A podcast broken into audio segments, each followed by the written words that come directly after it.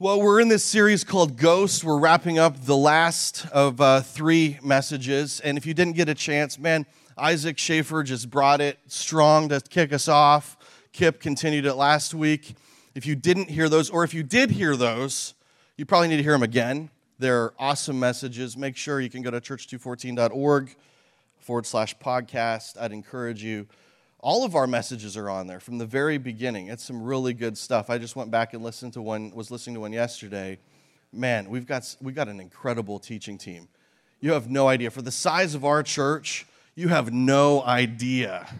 No idea. Yes, four of you are excited about that. We're getting somewhere. We went from one to four. Here we go. I love it. This is going to be an interactive service. So if you don't participate, I'm just going to respond to myself, okay?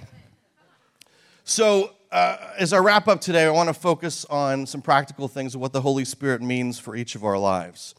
So, if you're taking notes, and I'd highly encourage you to do that, uh, we're going to talk about three things listening to the Spirit, walking in the Spirit, and then the fruit of the Spirit. Is it really dark here? Can you guys see me? Okay, good. So, before we get there, though, let's just do a little review about who the Holy Spirit is um, the Holy Spirit's God, and God is the Holy Spirit. They're inseparable. They're distinct persons, but they're three in one the Trinity. And the Spirit was there along with God the Father and Jesus at creation. We know that. Genesis 1 2 says the earth was formless and void, darkness covered the deep waters, and the Spirit of God was hovering over the surface of the waters. And then in Genesis 2, we learn, we know that God created man from the dust of the ground he knelt down in the most incredible grace that you've ever seen, and he breathed life into us. He breathed life into man. He breathed his very spirit into us. And so, if you're breathing here today, I really hope you are. Okay? Wow. I really hope you're breathing. Then you're breathing in the kindness of God. You're breathing in the very mercy and the grace of God. And then when you exhale, you're exhaling His Spirit and His breath onto other people around you. That's a whole nother message in and of itself. So every living human being has had this encounter with the Spirit that their lungs fill with air, they inhale and they exhale, they're sustained. You and I are sustained by the very Spirit, the breath of God. And then we know if you're a believer, a follower of Jesus Christ, we know that you are sealed with the Spirit. Ephesians 1:13 says, "When you believed in Christ, he identified you as his own by giving you this Holy Spirit whom we promised long ago." If you're not a follower of Christ, you have an opportunity. It simply means there's no magical prayer that you need to pray. It simply means that you're walking your own way, following your own path, which leads to destruction and death. And believing in Jesus simply means turning around, repenting, and walking in the direction of Jesus. So you can do that right here, right now in your seat. You can, you can pray, you can turn your heart around and start walking in Jesus' footsteps. And if you do that, I want to talk to you afterwards, or one of our team wants to talk to you afterwards. So, so make sure uh, to do that. And we'd, we'd love to pray with you. That's, that's the most important decision you can ever make in this life. Okay, I don't want to just gloss over that. That is the most important decision because after this point, I'm going to be talking to those of us who have made this decision. So that's a huge decision. And if you want to talk more about it, like I said, afterwards, I'd be more than happy to talk to you. One of the words that the Holy Spirit has been both shouting and whispering, both equally powerful, to our team in this season is the word harvest. Harvest. In Matthew 9, you might remember the story, Matthew 9, 36 and 37. It says, When he, being Jesus, saw the crowds, he had compassion on them because they were confused, they were helpless, they were like uh, sheep without a shepherd. And it's so important when you and I, just side note, when you and I see people that are not followers of Christ, it's so important that we see them through the eyes of Jesus, through the lens that He sees them through, and have compassion on them. People are not our enemy. We do have an enemy, but people are not our enemy. And Jesus said to His disciples, and he's saying this, if you're a follower of Jesus, he's saying this to you right here and now, May 21st, 2017. He says, The harvest is great. There is a massive harvest out there, but the workers are few. See, there's always been this worker shortage problem in the kingdom.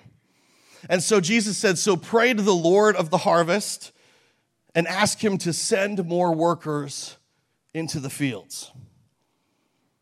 I have a question for you. How many people here at Church 214 want to see a harvest? Okay, a few of you. No, how many people really want to see a harvest? Like your heart is wrecked for people, it is broken for people all around you that don't know Jesus, that are headed in a direction that would send them to an eternity that's so horrific that you would not wish it on your worst enemy. Do you really want to see a harvest? Or are you just saying that because it's the right thing to say in this moment? I'm asking myself the same question. How many of us truly want to see a harvest? If you want to see a harvest, stand up. Don't just stand up because someone else next to you is standing up or peer pressure. Don't do it. But if you really want to see a harvest, stand up. Okay. You know what the awesome thing is? There's more than 12 people here. When Jesus asked the same question to his disciples, the very next chapter, he said, Pray to the Lord of the harvest to send workers into the field. The very next chapter, the answer to the prayer is a really short prayer. The answer came really quick because Jesus said, That's you. And you're the ones that are working, supposed to be working the fields. I'm the one that's supposed to be in the fields working. So we got more than 12 people here. We can definitely change the world because the 12 disciples did, and there's only 12 of them. All right, you can make, take your seats. I'm ready to preach. That was just the appetizer. Okay, I know a lot of you have heard this story, but don't check out on me, okay? How many people know that the Word of God is living and active? Those weren't just stories that happened, true stories that happened a long time ago, but those stories are still happening here and now in our lives. Turn with me to Joshua chapter 6. Joshua 6. And while you turn there, let me paint the picture for you. So the Israelites, they were in slavery in Egypt uh, in bondage to Pharaoh, and there was a whole progression about how they were delivered from that bondage. But God delivered them. He provided a way out, only one way out through the Red Sea where there was no hope. God made a way. And that's a picture of our salvation. Uh, it, it's, it's you and I following Jesus. He's the only way, and, and He's led us through on dry ground. If you walk, you still have to walk it out. And so they, they're on the other side, and now they're following this pillar of fire by night and this cloud by day. And, and they're, they're going to Mount Sinai and they spend all this time in the wilderness. That's a picture of you and I walking and following uh, the Spirit of God. Okay? Now, fast forward many years, a whole generation dies in the wilderness because they didn't obey God. But the new generation, they're ready to step into the promised land. And God says, I'm going before you. I've won the victory. You just have to walk in it. Very important. So they cross the Jordan River again, same sort of way that God made a miracle of the Red Sea. He backs the water up. They cross the Jordan River. And here they are in Joshua chapter 6. They're standing in front of the, one of the most imposing cities at that time, Jericho. And they're standing there, and God's told them, You've got the victory. Joshua 6, verse 1. Now the gates of Jericho were tightly shut because the people were afraid of the Israelites. No one was allowed to go in or out. Stop right here. Somebody needs to hear this today. You're going up, up against a Jericho in your life.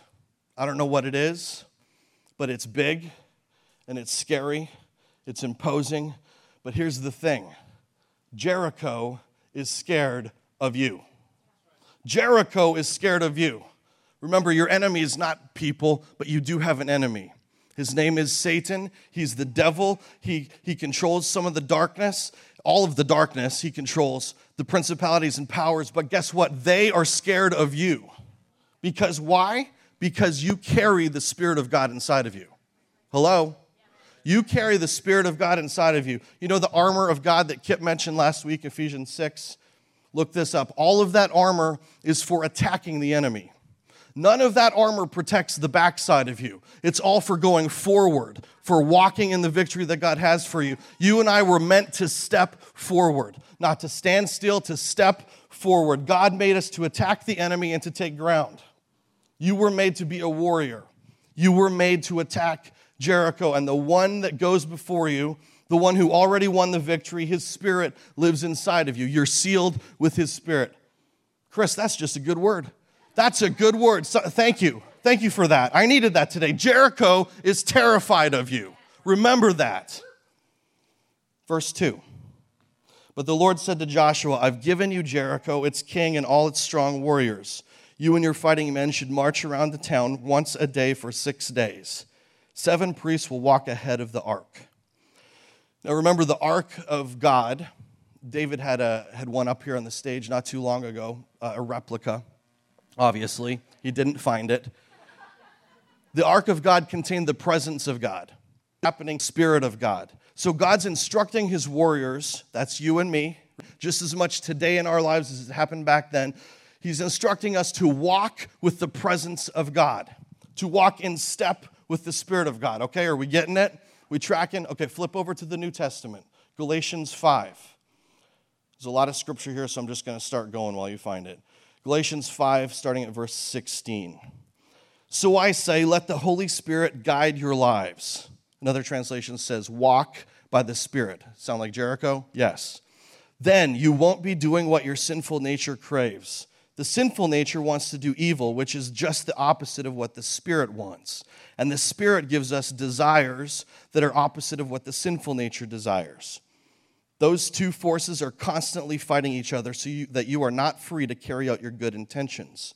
But when you're directed by the Spirit or led by the Spirit, you are not under obligation to the law of Moses. When you follow the desires of your sinful nature, though, the results are very clear. Here's the results if you follow your sinful nature sexual immorality, impurity, lustful pleasures, idolatry, sorcery, hostility, quarreling, jealousy. Jealousy, that's a big one, I think, in our culture outbursts of anger, selfish ambition, dissension, division, envy, drunkenness, wild parties, and other sins like these. Let me tell you again, as I have before, that anyone living that sort of life will not inherit the kingdom of God. But here's the good news. But the Holy Spirit, that's walking this direction, produces these kind of results in your life, this kind of fruit, if you will, in your life love, joy, peace, patience kindness, goodness, faithfulness, gentleness, and self control. There is no law against these things.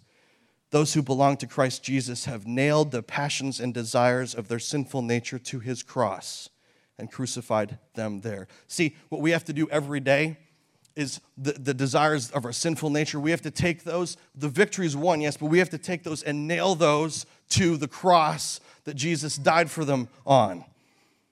And then Paul says, since we're living by the Spirit, since we're walking this way, let's follow the Spirit's leading in some part of our lives. No, every part of our lives. The NIV says, since we live by the Spirit, let's keep in step with the Spirit, just like Jericho. How many of you have electricity in your house? It's not a trick question. Okay, if you didn't raise your hand, come see me afterwards. There's this awesome thing called electricity and that we have in the 21st century. For an electric current to happen, there must be a circuit. A circuit is a closed path or a loop around which an electric current flows. So when you turn the switch on, the current flows around the circuit. But when there's a break or you turn the switch off, no electricity can flow. I'm going somewhere here, okay? This helped me understand the Holy Spirit. The same is true with the Holy Spirit in our lives. If you know Jesus, if you believe in Him, you're sealed with the Spirit. You have the electric current inside of you.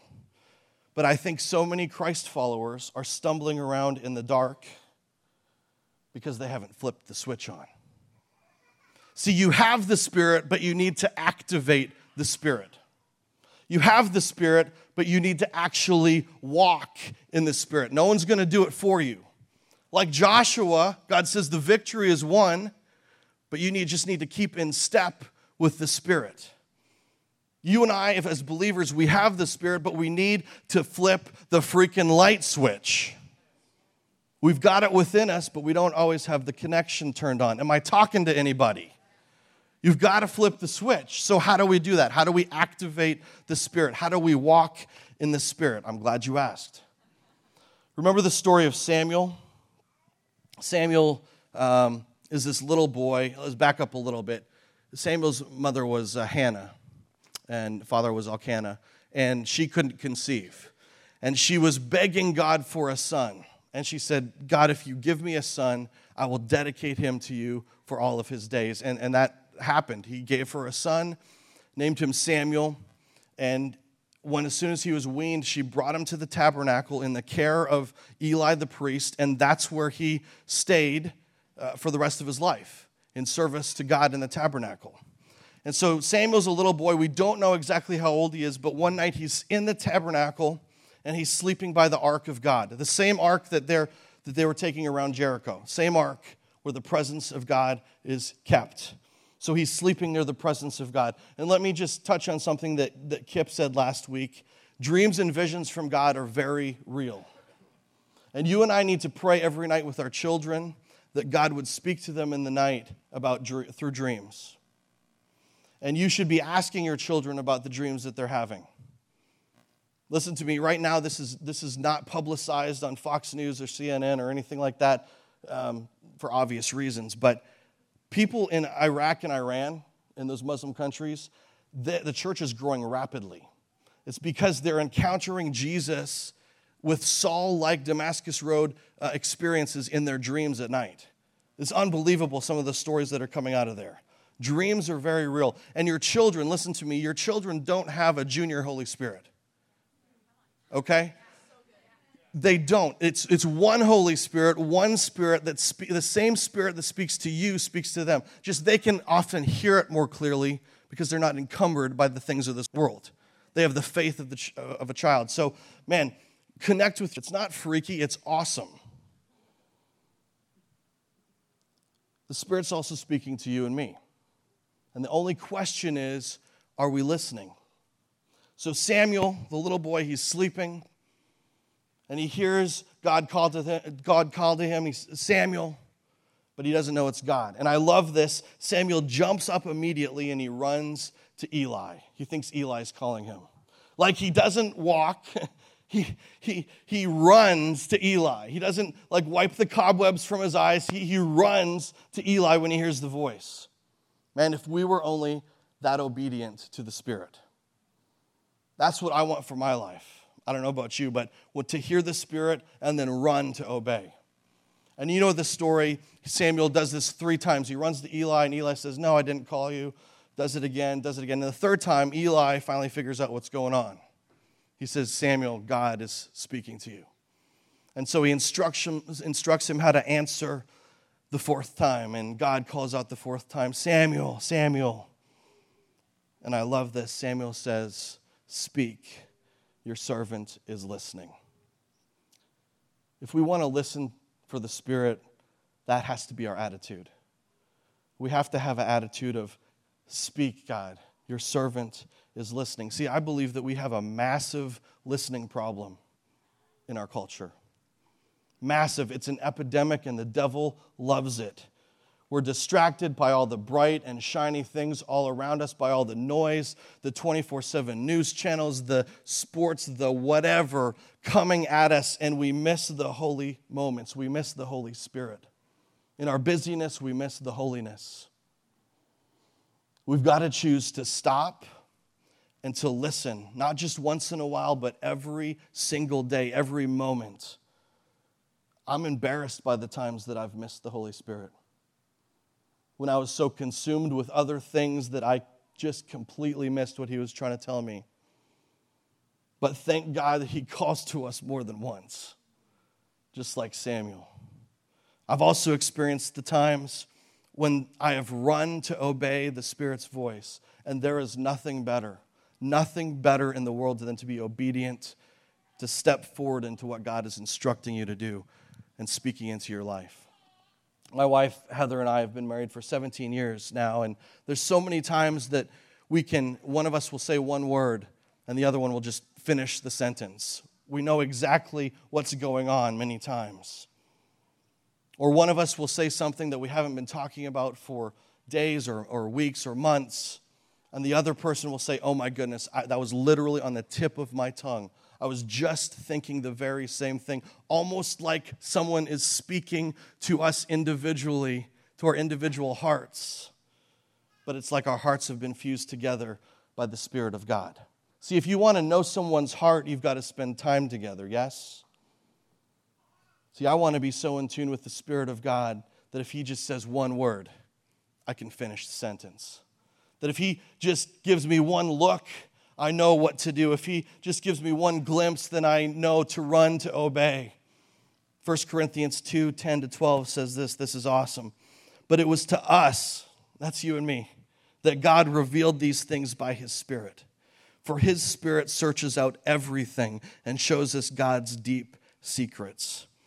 No one can know a person's thought except that person's own spirit, and no one can know God's thoughts except God's own spirit. And we, you and I, have received God's spirit, not the world's spirit, so that we can know the wonderful things God has freely given us. But we've got to flip that switch, we've got to turn the connection on. Are you in the Word of God? Are you developing a relationship with Him? It actually takes work to develop a relationship. Those of you that are married know this. Are, is your heart seeking His heart? Are you praying? Are you listening? You, you know that prayer is not always talking, right? It's often about you listening. It's about the posture and position of Samuel saying, Speak, Lord. I'm going to be quiet and let you speak and download what you have to say to me. I'm telling you, this will make all the difference. If you are in the Word, if you are spending time in prayer, if you are spending time listening, then you will begin to hear His voice so much clearer. And then you'll stop running into Eli's room and listen to the right voice.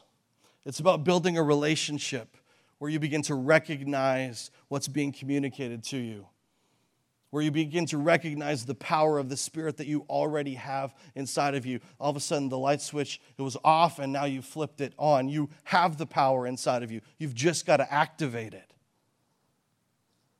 Galatians 5.25 says, So I say, let the Holy Spirit guide your lives. Walk by the Spirit. Then you won't be doing what your sinful nature craves. See, you and I have two warring natures inside of us two natures that are battling it out, and only you can choose which one you're going to walk in. And in my own life, I can tell when I'm not in the Word. I can tell when I'm not in prayer or listening. I can tell when I'm not in the posture and position of Samuel. You know how I can tell? Because the war with my flesh gets a whole lot harder. I've recently, I've, I've, I do a fairly good job. I'll say that of being in the Word in the mornings. I'm not perfect, my wife can tell you that. But over the last few years, I've really stepped up my game. I'm not saying that pridefully, but it's, it's made a huge difference in my life. But recently, I, the Spirit challenged me and said, Yeah, you're doing a great job in the morning, but what about the evening? What about bookending your day? And so I got super convicted, just to be honest. I'm not, telling, I'm not saying this to convict you to do this. I'm just sharing what He's telling me to do to start my morning with Him and to end my day with Him. And it's not about perfection. It's not about doing it so to be perfect. And if you miss a day, then you're, scratched off the list. No, it's about the posture and position. Because if you're doing that consistently, then throughout the day, your posture will be God, speak to me. And you may not get something that, you know, right away in the morning or at night, but you'll be driving around, you'll be on an airplane, you'll be doing your work, and all of a sudden you'll be like, wow, yes, I get it, because you're in the posture and position of Samuel. And when we're in tune, when we're in his presence, we can clearly hear his voice. Those nudgings, those promptings. He'll, he'll bring someone to your mind who you haven't thought of in years. That's not the food you ate last night. That's the Holy Spirit telling you to do something when He brings someone to your mind. Or He'll nudge you. You might be in an environment where you don't know somebody across the room, and He'll nudge you to talk to that person. Are you going to obey? Are you going to take the steps? You actually have to walk it out. No one is going to do it for you. He's speaking to you. Or He'll prompt you to, to stop and give somebody food, or He'll prompt you to do something specific. That's the Holy Spirit speaking to you. And if you're in tune with Him, then you will run like Samuel to obey. And when you obey, heaven touches earth through you. The Spirit of God actually blows through you because He's in you. And the spiritual affects change in the natural. And that's incredible. The kingdom of God falling to earth. See, one of the biggest battles you and I face is battling with ourselves. But we have to remember that the spirit within us is more powerful than our old sinful nature. We've got to keep nailing that old sinful nature to the cross every single day. Put that thing to death because it will try to rise up. But the further you walk that way towards the Spirit, the easier it will become. But you have to remember that Jesus is always more powerful than Jericho. Jesus is always more powerful than Jericho, and you have his spirit within you. You've just got to flip the switch. Verse 17 in Galatians 5.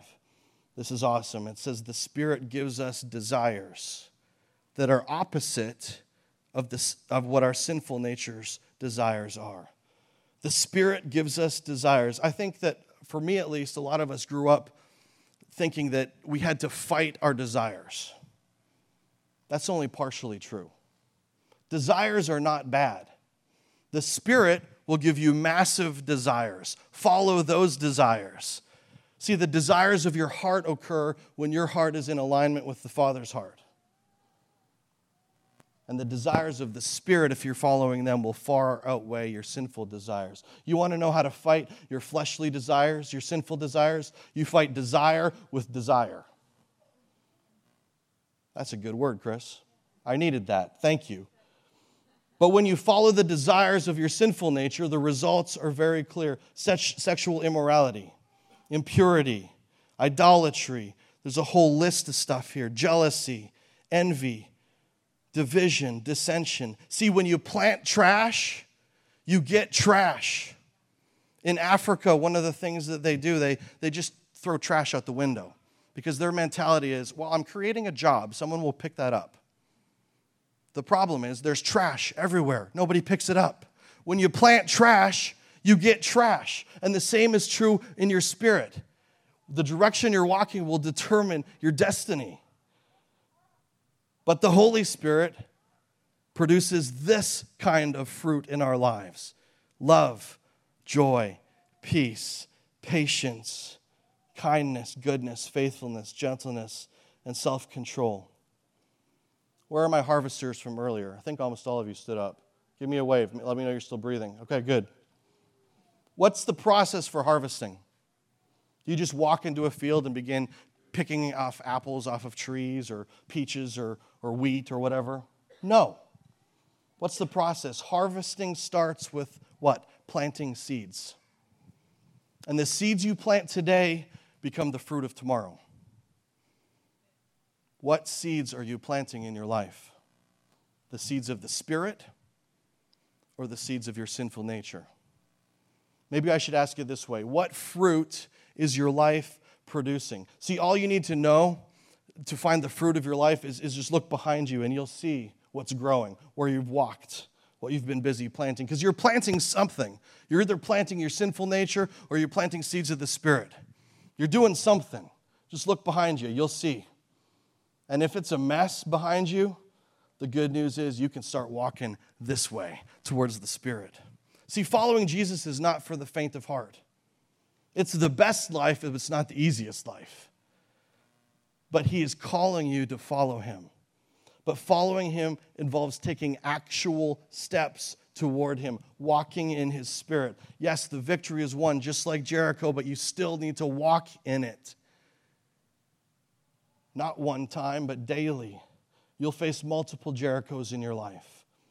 And here's what I can promise you the more you follow Jesus, the more persecution, the more Jerichos you'll face, the harder the attacks will be against you. But don't let that scare you.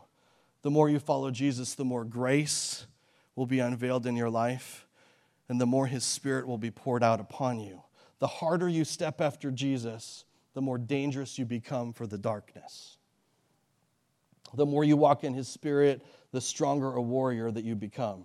See, we need to stop praying for God to keep us safe and start praying for God to make us dangerous. Standing still is not following Jesus. Standing still is not following Jesus. See, if you want to stand still, this church is not for you. We serve a God that's a creator, that's always creating, that's always moving. And we have to walk after him. He called the disciples from the boat. He says, Come, follow me. He keeps on moving. And it's time for us to walk in his spirit, to keep in step with his spirit. It's time for the walls of Jericho to start crashing down. Remember, Jericho is terrified of you because of the spirit within you. What are you planting as you're walking? What seeds are you sowing into the ground of your life? Are you planting gentleness? Are you planting joy? Are you planting peace? What kind of fruit are you planting? Is it the fruit of the Spirit or the fruit of your flesh? Where is the evidence? Where is the fruit of the Holy Spirit in your life? See, only you being connected and flipping that switch and being filled up with the Holy Spirit, only you walking in the Spirit, listening to the Spirit, running to obey the Spirit will result in planting seeds that will bear much fruit. How do you do that? Luke 11 13, Jesus says, How much more will the Heavenly Father give the Holy Spirit to those that ask Him? You're sealed one time when you become a believer, but you need Him to keep pouring into you every single day, and you've got to ask Him for that. Ephesians 5:18 Isaac says this said this in his message, "Do not get drunk with wine, for that is debauchery, but get drunk with the Spirit, be filled with the Spirit, keep drinking him." In other words, you cannot get enough of the Spirit. You got to keep on drinking him then there's been times in my life when I've experienced the Holy Spirit so fully and so clearly that it was like drinking from a fire hose. I couldn't download it fast enough. I was on dial up, he was just pouring in. but those are awesome times when I was literally, in a good way, drunk with the Spirit. And that experience and that desire does not compare to any desires of the world or, or the flesh. Remember Genesis? The Spirit, Genesis 1 2, the Spirit was hovering over the surface of the deep. He's still hovering over your life and my life. The Spirit abides in you. And just a few verses down, Genesis 1:29 says this. God's talking to us. He says, "Look, open your eyes. I've given you every seed-bearing plant throughout the earth and all the fruit trees for food." See, God's a God of multiplication.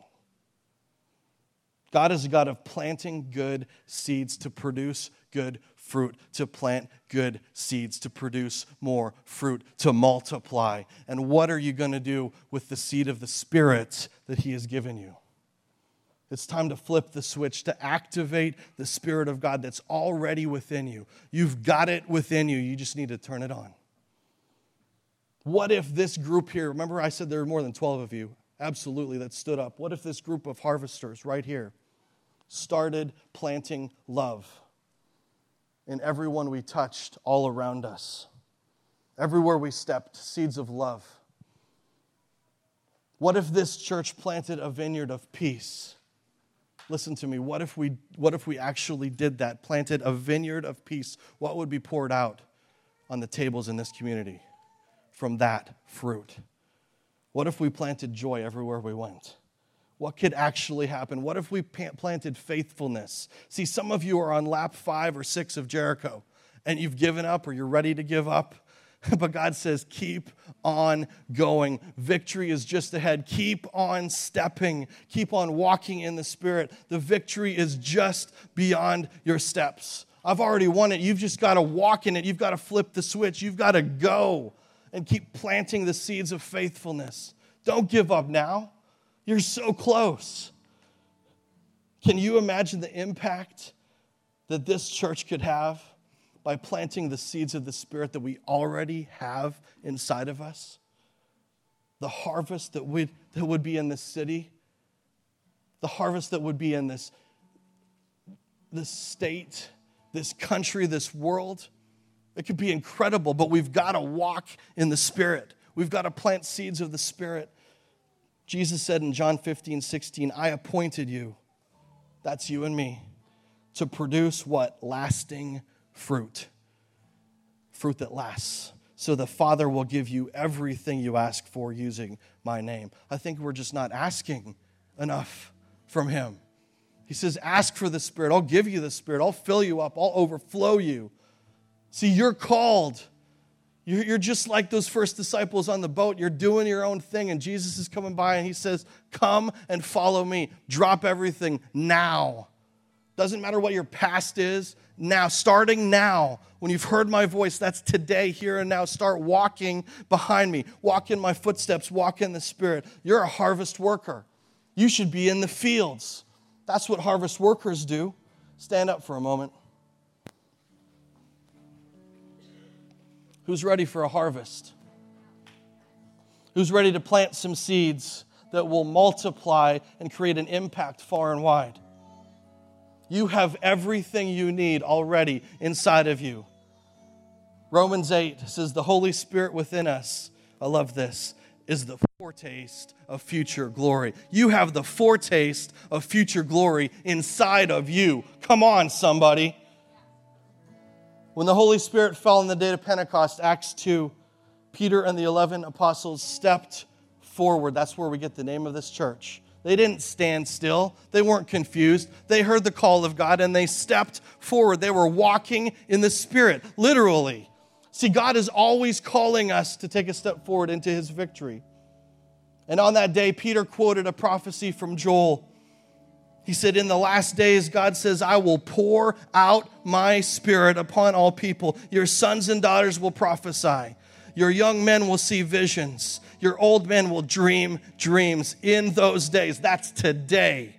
I will pour out my spirit even on my servants, men and women alike, and they will prophesy. Come on, somebody. If God is pouring out His Spirit, then I want to catch that. I want to be filled with His Spirit. I want to dream those dreams. I want to see those visions. I don't know about you, but I want to walk in the Spirit. I want to keep in step with the Spirit. I want His Spirit to be poured out on my life to fill me up, not just to fill me, but to overflow me. Because when it overflows, it touches somebody else. Can I get an amen? If that's you this morning, just open up your hands simply just get yourself your heart it's about opening your heart up. It's nothing it's nothing physical that you're doing with your hands other than you're opening your spirit up. You're opening your heart up for him to pour his spirit into your life. To get yourself in the posture and position of samuel to say speak to me. I'm shutting my mouth i'm shutting the noise and i'm listening to what you have to say.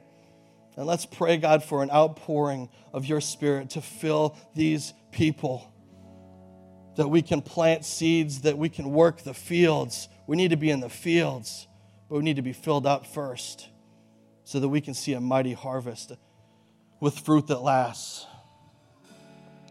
So let's pray this morning. I'm going to pray Psalm 1. this is awesome. Father God, you see these people here, these harvest workers. Fill them up.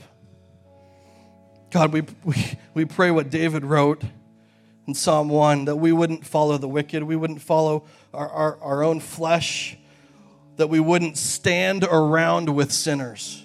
No, we're going to walk, we're not going to stand around. God, help us to walk in the Spirit. Help us to do what we're committing to do right now. You've called us out of the boat. And God, I, I pray over these people right now that they would be like trees planted along the riverbank of your spirit, drinking up the spirit. The roots that go down deep, that would bear fruit in every season, just like David wrote. God, we pray that. Oh, and that they would prosper in whatever they do. We pray this over this group of people. This is a special group of people. They're going to go from here and do amazing things.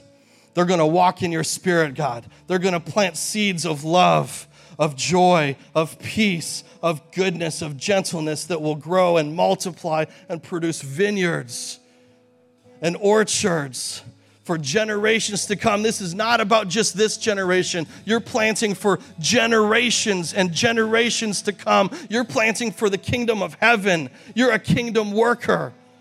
God, that we would listen like Samuel to the voice of the Spirit, that we would run to obey, that we would walk every day in the Spirit, that we would take our old, their old selfish nature and we'd crucify that thing because you've already won the victory.